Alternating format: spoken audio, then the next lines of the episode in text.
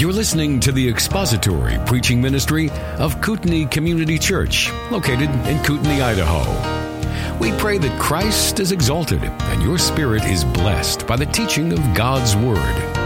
For more information about Kootenai Church, please visit us online at kootenaichurch.org. Turn now in your copy of God's Word to Hebrews chapter 12. Hebrews chapter 12. We're going to read together verses 25 through the end of the chapter. Hebrews chapter 12. See to it that you do not refuse him who is speaking, for if those did not escape when they refused him who warned them on earth, much less will we escape who turn away from him who warns from heaven. And his voice shook the earth then, but now he has promised, saying, Yet once more I will shake not only the earth, but also the heaven. This expression, yet once more, denotes the removing of those things which can be shaken, as of created things, so that those things which cannot be shaken may remain. Therefore, since we receive a kingdom which cannot be shaken, let us show gratitude by which we may offer to God an acceptable service with reverence and awe, for our God is a consuming fire. It seems to me that every subject that we encounter as we're working our way through the book of Hebrews has been timely. We are now in the fifth uh, passage that deals with apostasy, and it seems as if every time we come to a passage on apostasy in Hebrews, there is some figure in Christian circles who decides to deconstruct their faith and leave Christianity and second guess everything they were raised to believe, and that makes headlines. And then going through the passage on discipline earlier in Hebrews chapter 12, I found that very timely as many in our congregation were going through afflictions and difficulties and sicknesses and suffering all kinds of discouragements of one sort or another. And now here we are in a passage that describes the entire world being shaken in judgment it describes the judgments of God and the reality that all of creation is temporary, that nothing is certain, and that sometimes it feels as if the ground underneath of our very feet is shaking. And while we've been considering this for the last couple of weeks, we've watched Nations go to war against nations and war break out in the Middle East and the largest ethnic group, the largest country on the planet is licking its chops at the possibility of invading Taiwan and everything is up in the world and uh, up in the air in the world and it seems as if nothing is solid and nothing is sure and nothing is certain. And all this is taking place right before our eyes as we're studying this passage that describes all of creation being shaken.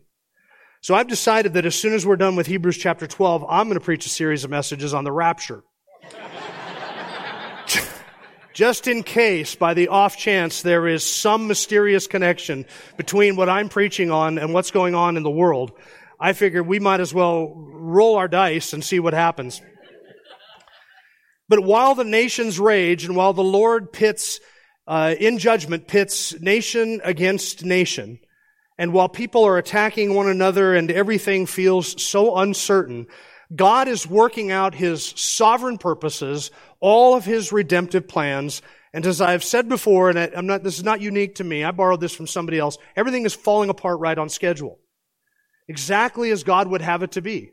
He's sovereign over all of these events. Nothing that is happening is escaping His notice and it is certainly not outside of his plan or what he has ordained or what he intends. He is not running around heaven, pulling out his hair, trying to figure out how to fix the issues in the Middle East, how to get Russia to stop invading Ukraine and to go to war with those people, how to keep China from invading Taiwan. He's not, he's not anxious over any of those things. Everything is happening on schedule, everything is happening according to his promises, and everything is unfolding according to his purposes. And you and I, in the midst of that, are called to fix our gaze upon Christ and to run the race that is set before us with diligence and faithfulness and to serve our King in gratitude and reverence and awe. That is what he has called us to do.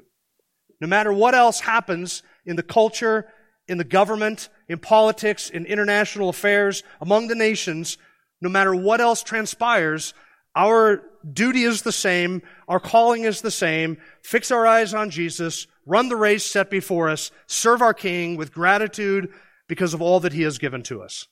And our passage today is Hebrews 12, verse 20, uh, 28, Therefore, since we receive a kingdom which cannot be shaken, let us show gratitude by which we may offer to God an acceptable service with reverence and awe, for our God is a consuming fire. These closing verses, verse 25 through 29 of Hebrews chapter 12, they give to us four very great motivations for serving God and loving God and obeying Him. We've looked at two of them so far. The first in verse 25, the past acts of God's judgment against disobedience. God has a great track record and we can look back at how He has handled those who will not repent, will not obey, will not come to Him for forgiveness. And you can see how God judges disobedience all the way through scripture. Second, we looked at the God's promise of future judgment upon all of creation. That's verse 26 and 27, his promise to shake the heavens and the earth, and eventually everything is coming undone, everything will be destroyed. The third reason is because of the pledge of an unshakable kingdom. That's verse 28. Therefore, since you receive a kingdom which cannot be shaken. And the fourth motive for obedience is the promise or the perfection of an unchanging God. Verse 29. The perfection of an unchanging God. I want you to notice that verse 28 begins with a therefore because the author is drawing us to a conclusion. He is fixing before our minds and our hearts some concluding exhortations, some concluding uh, uh, ideas that we are to have fixed in our hearts and in our minds, things that we are to act upon. He is now, be, for the rest of this epistle, going to enjoin us to obey God, to serve Him with reverence and with awe, 4 verse 29 says, Our God is a consuming fire. So even though we have been given a kingdom and even though we have been blessed with all of the spiritual blessings that are entailed in the new covenant that come to us completely by grace, though that is true, the nature of God has not changed. He is the same God that he was under the law.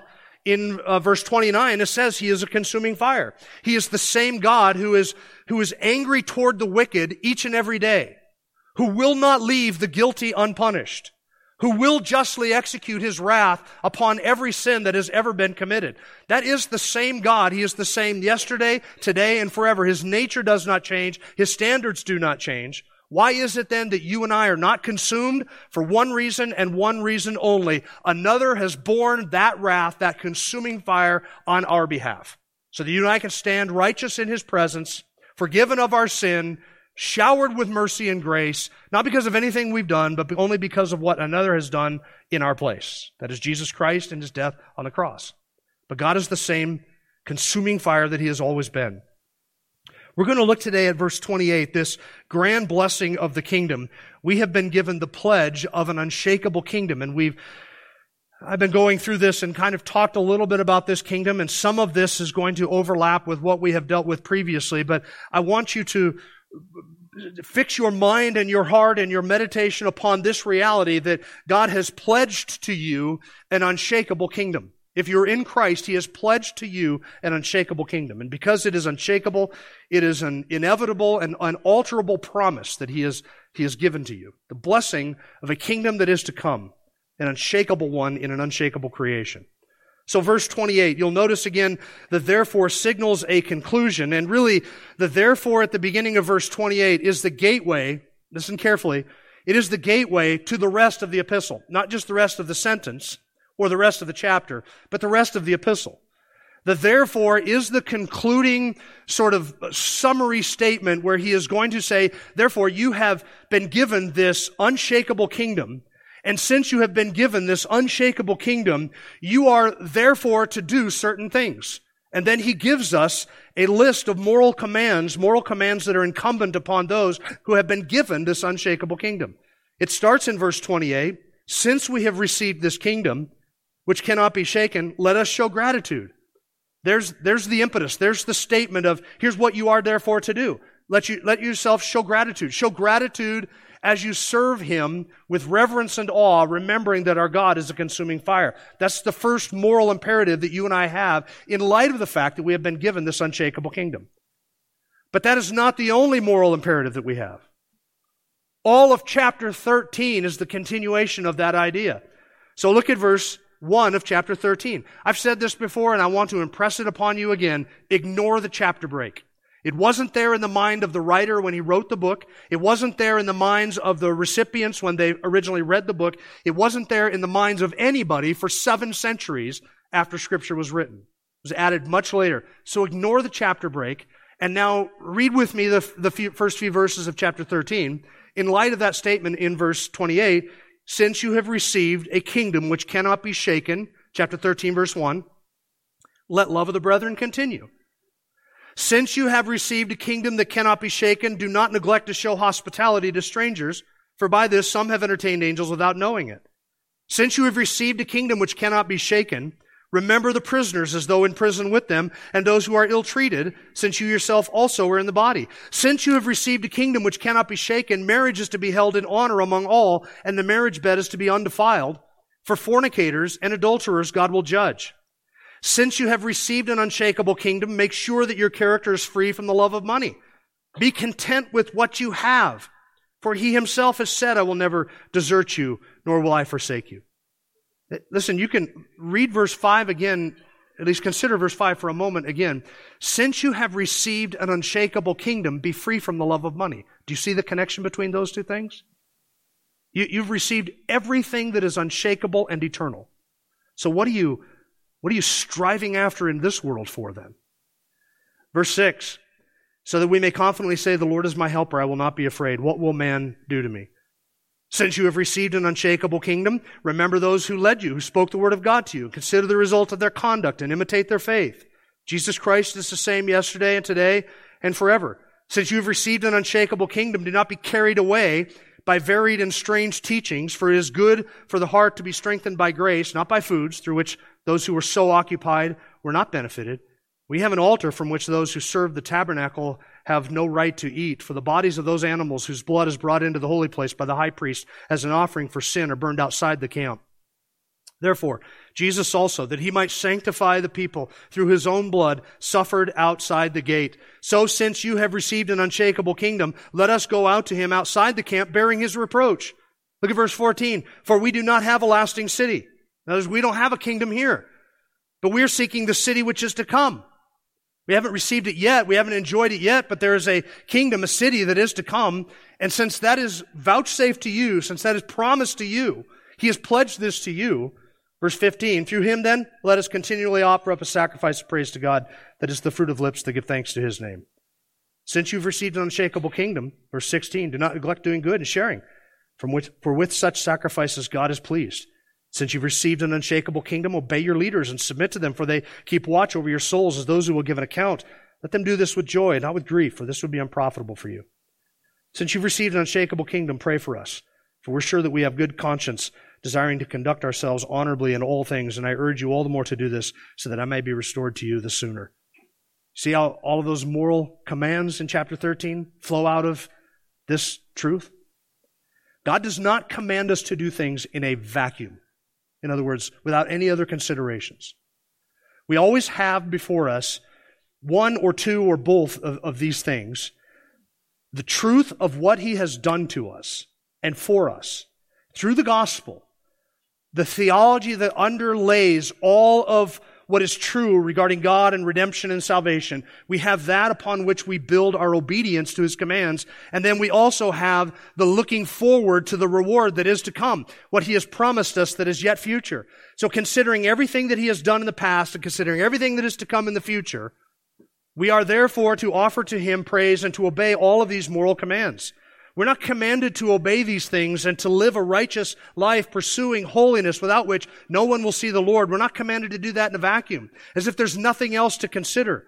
All of those, all of our acts of obedience come first of all out of a heart that is overcome with gratitude for all that He has done for us. Looking forward to the reward with the confidence that we will receive what He has promised to us. Just as in a family, family members have obligations to other members of the family, so you and I have been adopted into the family of God, and we have obligations one to another.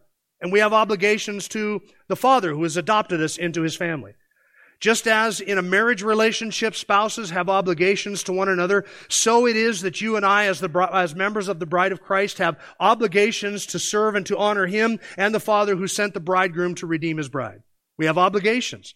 As citizens of this country, we have certain obligations to our government. As citizens of the kingdom of heaven, you and I have obligations to the one who is the king of that domain and the one who will bring that kingdom to pass.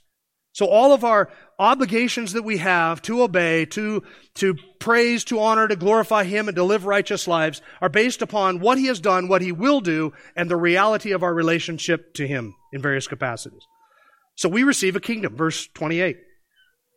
This is already mentioned back in verse 22. You've come to Mount Zion, to the city of the living God, the heavenly Jerusalem, and to the myriads of angels. There it's past tense, you have come, because it is appropriate to speak of coming to this kingdom as something that has already happened to us in the sense that we have already been positionally made partakers of that kingdom. So there is a reality there that is fixed and unalterable, but it is also appropriate to speak of this in the present tense, which the author does here. Since you receive, and that is a present participle, you receive or are receiving this kingdom, it is not that you have already fully received it. The kingdom is not here. If it were, the entire world situation that I started talking about at the beginning would look a lot different. Look a lot different. But that the kingdom is not here. So we haven't, we haven't received it fully. We don't participate in it fully. We don't enjoy all of the benefits of it yet. But we are present tense receiving. We receive this kingdom. And it is so certain for us that we can speak of it as something that we currently, we currently have and possess by virtue of our position and what Christ has done, it is also possible to speak of it as something that has already been given to us. I think if your parent parents give you an inheritance before they die. It might be locked up in estates and accounts and, and uh, different investments, and you don't receive it until they actually die, but it's already been given to you. It's already yours. Your name is, is on it, but until they die, you can't really access it or, or use it. It's the same thing with the kingdom. Until it actually comes, we are not going to enjoy all of the fruit and the experience of that, but it is ours. Our name is written in the book in that kingdom. Our name is written down and we get to enjoy it. It is ours. By faith, by faith, we treat the kingdom which we do not yet enjoy as having already received it. This is treating with substance something that is merely hoped for in the moment. By faith, we apprehend these things. And Christian, your life will be transformed. Your life will be transformed if you can fix your mind on what is to come. And if you can live every moment of every day in this world in light of what is promised to you to come, your life will change.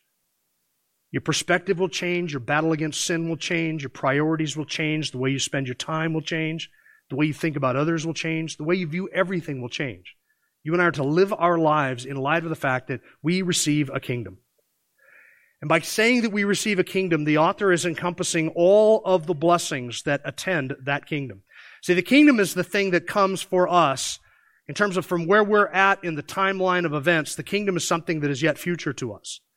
So that is something that is, is future. We would almost consider the acquisition and the, and the being given and enjoying that kingdom as sort of the, the last thing to happen on God's redemptive calendar. In a sense, it is in terms of this world and this timeline.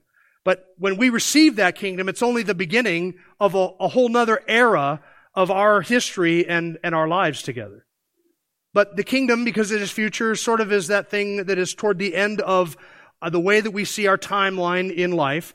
And so the author is asking us to look forward to that. And those who receive that kingdom are the ones who have been blessed with every spiritual blessing in Christ. So when you think, when you read about you're going to receive the kingdom, you ought to, in your mind, understand that receiving that kingdom, that idea encompasses everything else that God has given to you. Who gets to enjoy that kingdom? Only those who have been granted repentance, granted the faith to believe, who have been chosen in Christ before the foundation of the world, adopted into his family by a work of sovereign grace, who have been sealed by the Holy Spirit, indwelt by the Holy Spirit, justified, sanctified, and eventually glorified, resurrected, and given new, new life and new bodies. Those are the ones who receive that kingdom. And if you are not in that grace, if you have not trusted in Christ in that way, you are outside of that grace. There is no kingdom for you. The kingdoms of this world is all that you get. But those who receive the kingdom, we must be fully redeemed, fully transformed, fully changed before we can inherit that kingdom. Because 1 Corinthians 15 says that flesh and blood will not inherit the kingdom of God. So, if God is going to give you the kingdom, He has to make, take you from being a child of Satan to being a child of God, take you out of the kingdom of darkness and put you in the kingdom of light. He has to turn you from being an unbeliever to a believer, a citizen of this world to a citizen of the next. He has to make you a citizen of heaven and transfer you from the domain of darkness and hell to the domain of light and of heaven and of his dear son. This kingdom is not just the possession of some of the redeemed, as if it just belongs to pastors and missionaries, super spiritual people who know a lot. The kingdom is the possession of every last believer. It is my conviction that every Old Testament saint, every Old Testament righteous person, from the time of Adam and Eve until the kingdom is established, every last one of them will enjoy every promise and every blessing that was pledged to them in the Old Covenant, in the Old Testament. Not only that, but every believer who has trusted in Christ in the church age will also enjoy that kingdom. And every believer who is in the millennial age will enjoy that kingdom. So that every righteous person who is saved by faith will enjoy the kingdom that is to come in some measure, either as a glorified person in their eternal and glorified bodies or as those who are saved later on after the coming of Christ and end up living and, and, and residing in that kingdom with the king himself. Every righteous person gets to enjoy it. And then, then, when all of this creation is consumed by fire and judged by fire, and everything is destroyed and undone, and the new creation is made, and the new Jerusalem, the heavenly Jerusalem, comes down out of heaven and, and sits on that new creation. And all of the saints are there with God, and there is no unrighteous, and none of the unrighteous enter into it. And there is no sin and no death, and nothing to ever pollute it or destroy it or pervert it ever. Forever and ever and ever. We will enjoy that new creation with all of the blessings of that, and that kingdom, and that king in a new creation forevermore. Get your mind around that. Fix that in your heart. That is a tremendous motivation for purity. John gives us that. 1 John chapter 3. Seeing that all these things are going to come to pass, what manner of persons ought we to be in holiness and, and conducting ourselves in this, in this world? What type of person should we be in light of what is to come? You fix that in your mind. Transform your life.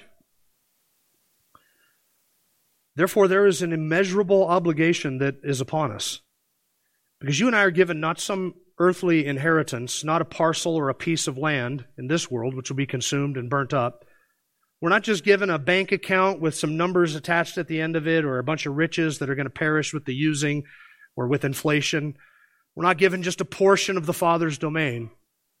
Every individual believer receives the kingdom, the entire kingdom. I don't know how it's going to work out that I get all of it and you get all of it. I don't know how that's going to unfold, but I believe that it will. Jesus said in Luke chapter 12, verse 32, Do not be afraid, little flock, for your Father has chosen gladly to give you the kingdom. Matthew 25, verse 34, the King, that is Christ, will say to those on his right, Come, you who are blessed of my Father, inherit the kingdom prepared for you from the foundation of the world. James 2 5, listen, my beloved brethren, did not God choose the poor of this world to be rich in faith and heirs of the kingdom, which he promised to those who love him? First Peter describes that inheritance as being imperishable and undefiled and will not fade away. Revelation 1 6 says he has made us to be a kingdom and priests to his God and Father. Daniel 7 says the saints of the highest one will receive the kingdom and possess the kingdom forever for all the ages to come. Daniel 7, 27. Then the sovereignty, the dominion, and the greatness of all the kingdoms under the whole heaven will be given to the people of the saints of the highest one. His kingdom will be an everlasting kingdom, and all the dominions will serve and obey him. Every believer receives the entire kingdom. So now I ask you this. What does it matter what a pagan thinks of you? Why do you care what somebody destined to destruction thinks about your conviction, your testimony, your gospel, or the way you live your life, or what you say. Why does that matter to you? Why would it matter to any of us? You're going to receive the kingdom. Can you see why it is then that Moses chose rather to endure ill treatment with the people of God than to enjoy the passing pleasures of sin, since he regarded the reproach of Christ as being greater riches than the treasures of Egypt? Moses made that equation, that, that transaction in his own mind. I can have all of Egypt or the kingdom to come. You know how many people there are in our world that would choose the kingdom that is and trade that for the kingdom that is to come? They're the Esau's. They're the Esau's. who would trade away their birthright for a bowl of soup. Would it matter if you spent 80 years in a prison in this life, owning nothing, receiving nothing, but spend 80 years of your life in a prison here if you receive the kingdom that is to come? Or would you rather live 80 years as a king in this world and perish everlastingly? Which one of those would you choose? Does it matter how short your stay here is? Does it matter how much of your time here is filled with sorrow and affliction and poverty if the kingdom is yours? If the Father is pleased to give you everything in the new heavens and the new earth? Does it matter what passes away here, what is taken from us, what is inflated away, what is destroyed by bad management by others? Do those things matter? If indeed it is the Father's good pleasure to give you the kingdom that is to come? Haggai 2 describes this coming of this kingdom, and because it is unshakable, because it is a kingdom that is unshakable, cannot be shaken, it is therefore a kingdom that will destroy and supplant every other kingdom on the planet. Haggai 2, I'm going to shake the heavens and the earth. I will overthrow the thrones of kingdoms and destroy the power of the kingdoms of the nations. And I will overthrow the chariots and their riders and the horses and their riders will go down every one by the sword of another. That is God's promise. This is what he is going to do to all of the power of all of the kingdoms of the world.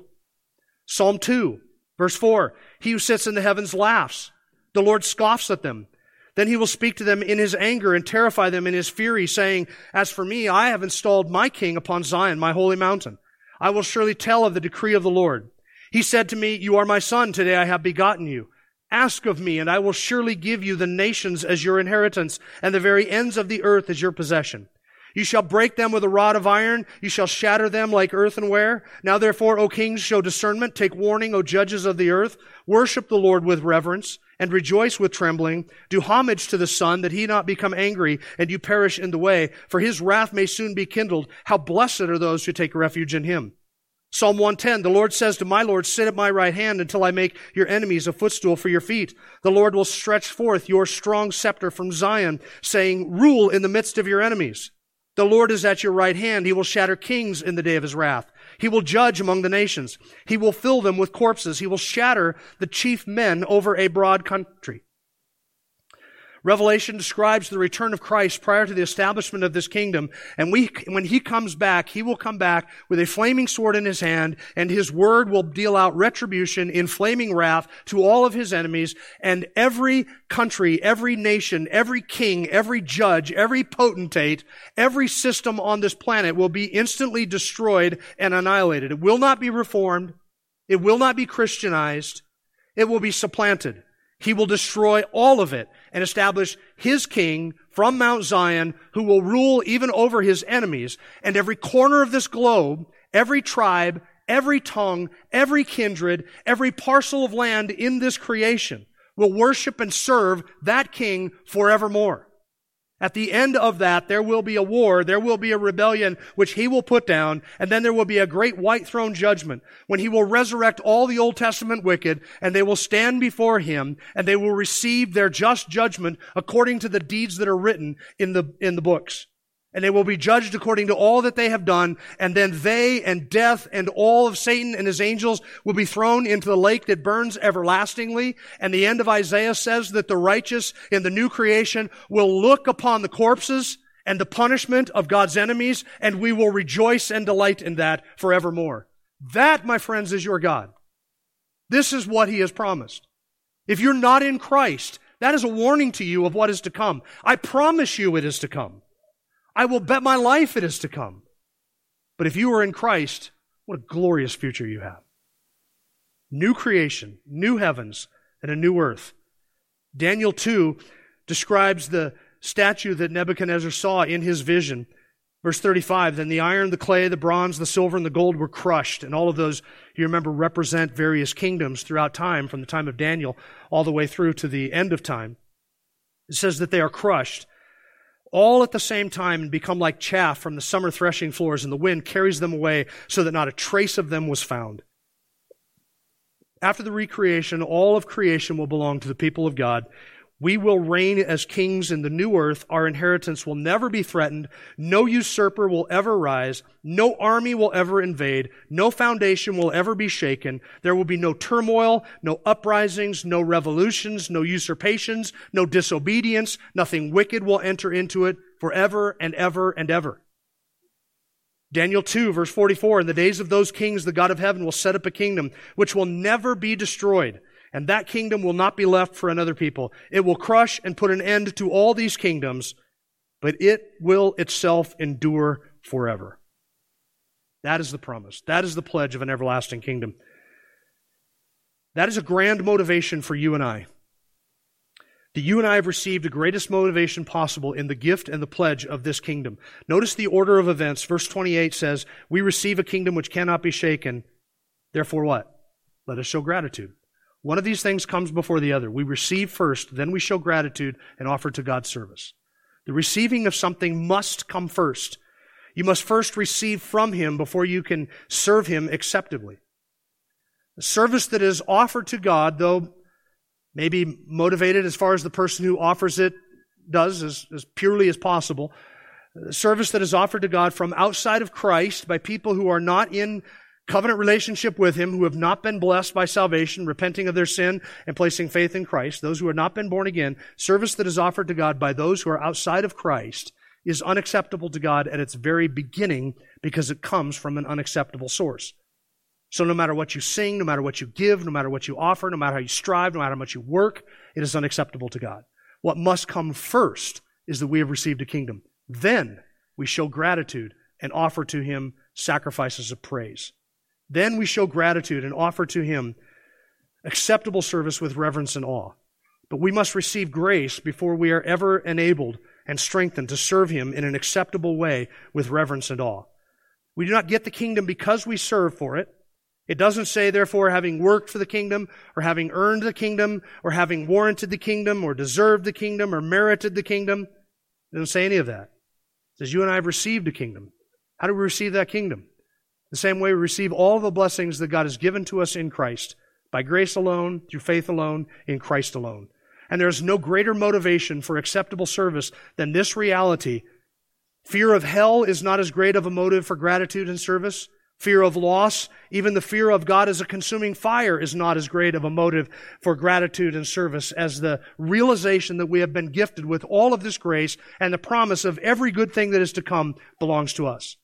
But when you and I consider that God has taken worms that are fit for destruction and turned us into heirs of the kingdom, that He has taken those who are under His wrath and placed us at, with seats at His table so that we may rejoice with Him forevermore, that He has plucked from the ruined heap and dunghill of humanity men and women from every tribe and tongue and nation on the face of the planet and appointed us to serve and to honor and to glorify Him and made us His sons, that is a motivation for service. Knowing that we deserve none of that and that we have been given all of that. And there's no possibility, friend, that you can miss this. Because it is unshakable, it is inevitable. His purposes cannot be thwarted. He who promised is faithful. He is true. He cannot fail. He cannot be overthrown. His purposes will not change. His plans for you will not be altered. His design for you will not fail. It's an unshakable kingdom. It's an unshakable gift. None can question any of his ways. None can hold him, that is our God, to account. Nobody can alter his plan. Nobody can say of that coming kingdom, no, I have a better idea. In wisdom, I have crafted a better design. Everything that he has planned for the future of his people is infinitely wise, infinitely good, and infinitely glorious. And he has pledged this to you who are in Christ. He will establish his unshakable king on an unshakable throne to rule in an unshakable kingdom in an unshakable new heavens and new earth.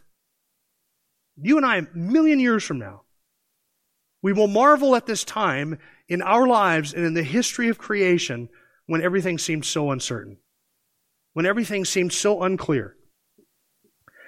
Now, this truth, I want you to notice how contrary it is to everything that you and I are told by the world. By the world, we are told that the only things that last forever, the only things of enduring nature, are the solid things of this world cash, investments, the stock market, the U.S. dollar, the American government, the U.S. military. NATO, the UN, all of these things. It's the things that we see, the things that we touch, the things that we handle, the things that we experience. These are the lasting things. These are the enduring things. All of your, your wishes, your affections, your desire for holiness and righteousness, your ideas about spiritual things, these ideas that you have of the future, those are all passing fancies.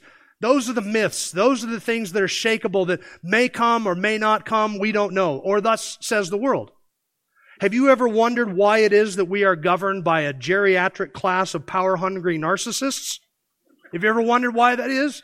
why all three branches of government look like a bunch of escapees from a nursing home? Now, I'm nothing against old people. But the, all of these people could have retired 20, 30 years ago and gone off and sat on a beach somewhere in Hawaii and lived off of the wealth that they have amassed by plundering the public treasury. They could have done that and lived lives of ease. Why will they not give up power? Why will they not give up influence? Why will they not give up that position? Part of it, not all of it, but part of it is because that class of power hungry narcissists believe that what is lasting, what is enduring, and what is unshakable and eternal is the things that they do in this life. So they have to have a bridge named after them, a school named after them. They have to have their name on streets and on signs and on buildings in the nation's capital, some law named after them, some act, some, some principle, something that they have done so that it might endure forever. That's what they are living for. That's why they can't give it up. Everything that the world says is lasting is actually passing away and faster than we realize. Faster than we realize. And everything that the world says is uncertain and flaky is actually unshakable. You and I have to fight the battle of the mind and of the heart each and every day to remind ourselves of what is true and lasting and unshakable. It is not what this world offers. It is not what this world does. A million years from now, the act, the law, the bill, the school named after some politician is going to mean nothing to us. It will mean nothing to anyone. Because all that they have and all that they have worked for that is outside of Jesus Christ will vanish in an instant. It will all be undone. It will all be like a mist blown away by a breeze. What you and I believe in, what we have trusted in, what we have set our affections upon, is that which is truly unshakable. And this is what God has pledged to you, brethren. Thank you for listening to the latest podcast from Kootenai Church. If you'd like to learn more about Kootenai Church or to donate to our church ministry, you can do so online by visiting kootenaichurch.org. We hope you enjoyed this podcast and pray you'll join us again next time. Once again, thank you for listening.